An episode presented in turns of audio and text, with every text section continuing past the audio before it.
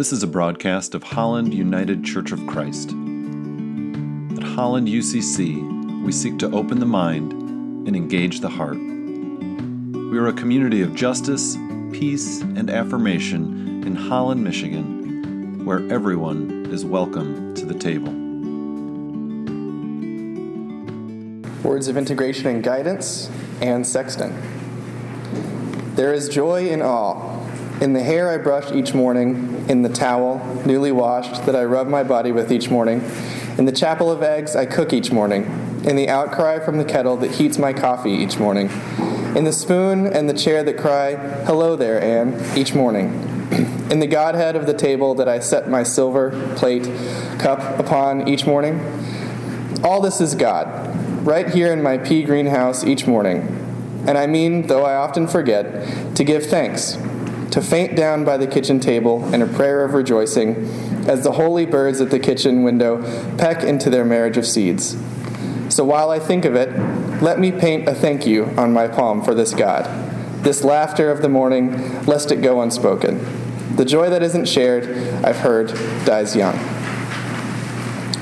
And now a reading of Scripture from Isaiah sixty-one, verses one through four and eight through eleven. The Spirit of the Lord God is upon me, because the Lord has anointed me. He has sent me to bring good news to the oppressed, to bind up the brokenhearted, to proclaim liberty to the captives and release to the prisoners, to proclaim the year of the Lord's favor and the day of vengeance of our God, to comfort all who mourn, to provide for those who mourn in Zion, to give them a garland instead of ashes, the oil of gladness instead of mourning, the mantle of praise instead of a faint spirit. They will be called oaks of righteousness, the planting of the Lord to display his glory. They shall build up the ancient ruins, they shall raise up the former devastations, they shall repair the ruined cities, the devastations of many generations. For I, the Lord, love justice. I hate robbery and wrongdoing. I will faithfully give them their recompense, and I will make an everlasting covenant with them. Their descendants shall be known among the nations, and their offspring among the peoples. All who see them shall acknowledge that they are a people whom the Lord has blessed. I will greatly rejoice in the Lord. My whole being shall exult in my God. For he has clothed me with the garments of salvation. He has covered me with the robe of righteousness. As a bridegroom decks himself with a garland, and as a bride adorns herself with her jewels. For as the earth brings forth its shoots, and as a garden causes what is sown in it to spring up, so the Lord God will cause righteousness and praise to spring up before all the nations. Hear what the Spirit is saying to the church. Thanks be to God. Holy Gospel according to John, the first chapter, verses six to eight and nineteen through twenty-eight. There was a man sent from God whose name was John. He came as a witness to testify to the light, so that all might believe through him. He himself was not the light, but came to testify to the light. This is the testimony given by John when the Jews sent priests and Levites from Jerusalem to ask him, "Who are you?" He confessed and did not deny it, but confessed, "I am not the Messiah." And they asked him, "What then? Are you Elijah?" He said, "I am not." "Are you the prophet?" He answered, "No." Then they said to him, "Well, who are you? Let us have an answer for those who sent us. What do you say about yourself?" He said, "I am the voice of one crying out in the wilderness, make straight the way of the Lord," as the prophet Isaiah said. Now they had been sent from the Pharisees. They asked him, "Why then are you baptizing if you are neither the Messiah, nor Elijah, nor the prophet?" John answered them, "I baptize with water. Among you stands one whom you do not know, the one who is coming after me. I am not worthy to untie the thong of his sandal." This took place in Bethany across the Jordan where John was baptized.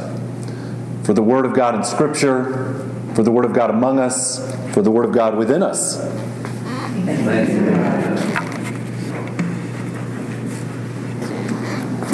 It is said that a great Zen teacher instructed an initiate to sit by the stream until he learned all that the stream had to teach. And so he kind of hunkered down there, found a comfy positioned by the stream, probably sitting cross-legged, and looked at that stream. Listened to the stream. Paid attention to what was carried on the water, to the ripples, to the place where it might hit a stone and, and go left, or go over the stone, or go around it. And after a couple of days of sort of bending his mind around the scene and absorbing uh, what he was experiencing in the stream, suddenly a monkey came across his path, barged right into the stream, started splashing about for joy. And the student sat there and started weeping. And his teacher said, "The monkey heard. You merely listened." How often in our lives don't we stand back as observers of it? Observers of what's happening. We know how things flow in our lives. We could say, you know, what happens, what we do, where we go, who we are. But often we do so from a place where we're almost looking at it, watching it, not quite willing to enter into our own lives. Maybe it's pain or fear, or maybe we're not even aware that we're doing it. We're just allowing it to flow right by without diving right in the midst of it. But joy, I think, happens when we dive in, when we enter into our own lives. And I think sometimes this is something that can happen intentionally, something we are conscious of doing, and we make that step. But I think sometimes it's also something that can happen to us in certain moments, and we can kind of suddenly see what we didn't see before. Marianne Williamson said, "Joy is what happens to us when we allow ourselves to recognize how good things really are." Joy is what happens when we allow ourselves to recognize how good things really are. The other day I was playing a game with two of my kids, my two youngest, and we're just kind of sitting there on the living room floor playing a game and, you know, whatever, just hanging out. Uh, I was probably losing. And, uh, you know, they're there doing their thing, I'm doing my thing, there's some laughter, some fighting. But suddenly I just had this moment where I just felt like I saw what was happening. These are my kids. My own flesh and blood. Two people that I adore more than just about any other humans on the planet. No offense to you all. But it, you know what I mean? It's just like, this is amazing. This is unreal. I'm going to look back in fifty years and I would give anything to have that moment right now. And I'm having it right now. Joy is what happens when we allow ourselves to recognize how good things really are. And of course, I probably ruined the moment by saying some dad thing like, "You guys are the best," or "I love you guys," or, you know, rubbing my hand in their hair, and that certainly spoiled spoiled it. But sometimes life has us constricted. Sometimes we find ourselves in moments of struggle, pain, or challenge, clenching. Clenching physically, but also kind of an internal clenching. And in that state, joy feels like the furthest thing possible.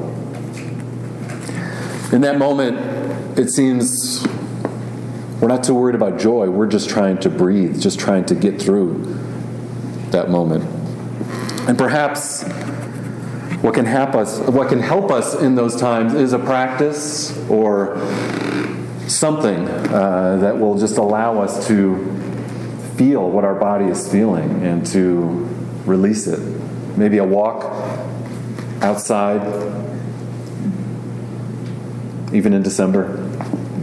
Breathing in that cold air, hearing a bird chirp if there are still birds around, noticing the beauty of a tree without its leaves, or seeing the snow falling and trying to really see it. Because if we can just breathe, perhaps we can open up to even more. And so I think it's possible, even amid pain, to find joy. But I think it's also true that we need space to say, I just don't have any joy right now.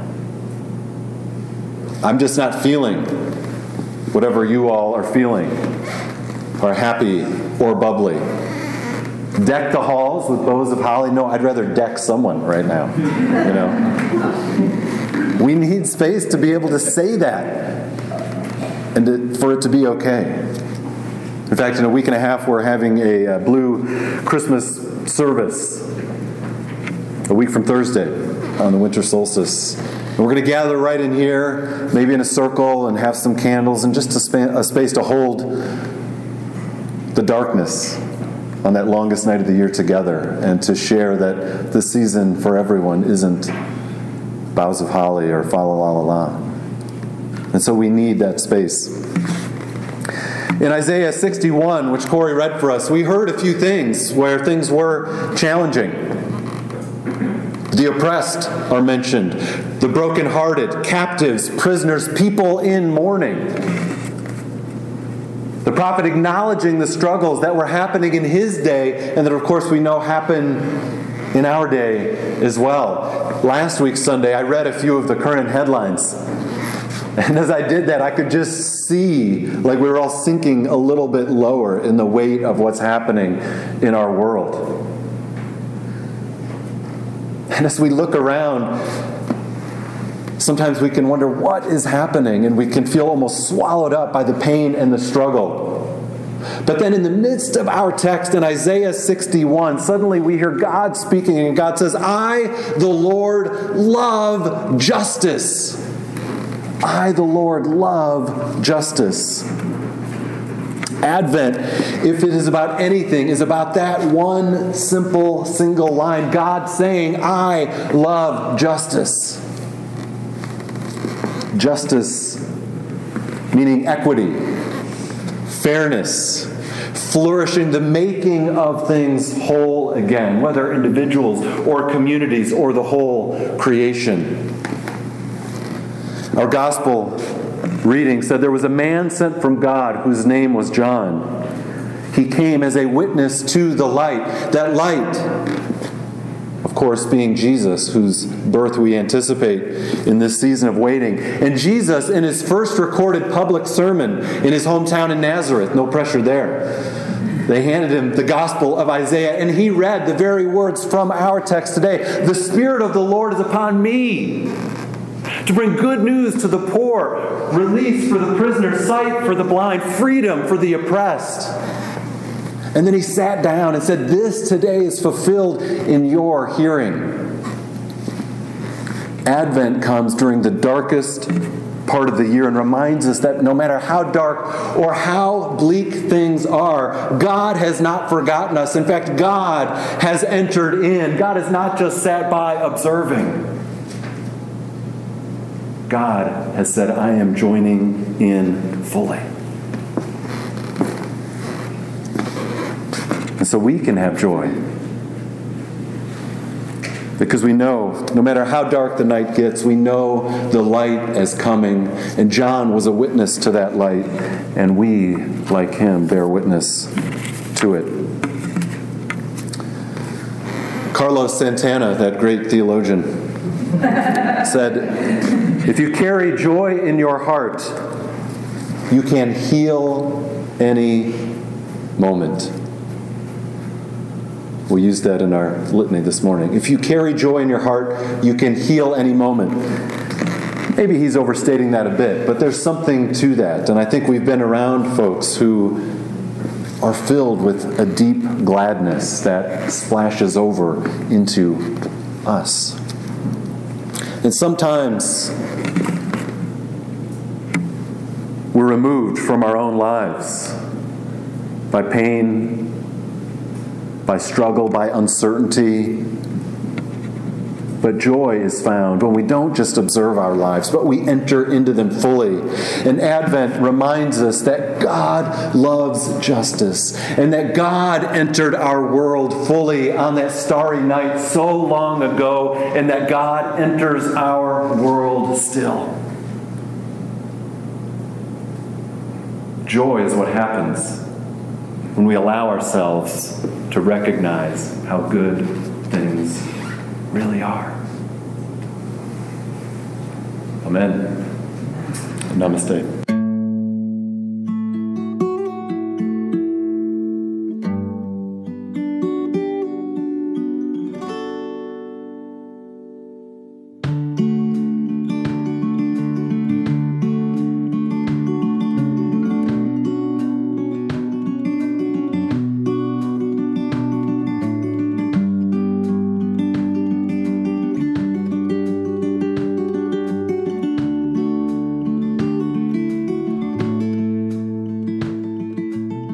Invited to join us for worship on Sunday mornings at ten a.m. at the Holland Area Arts Council in downtown Holland. And for more information, how to get involved, or to support our work, like us on Facebook or visit holland u c c dot org.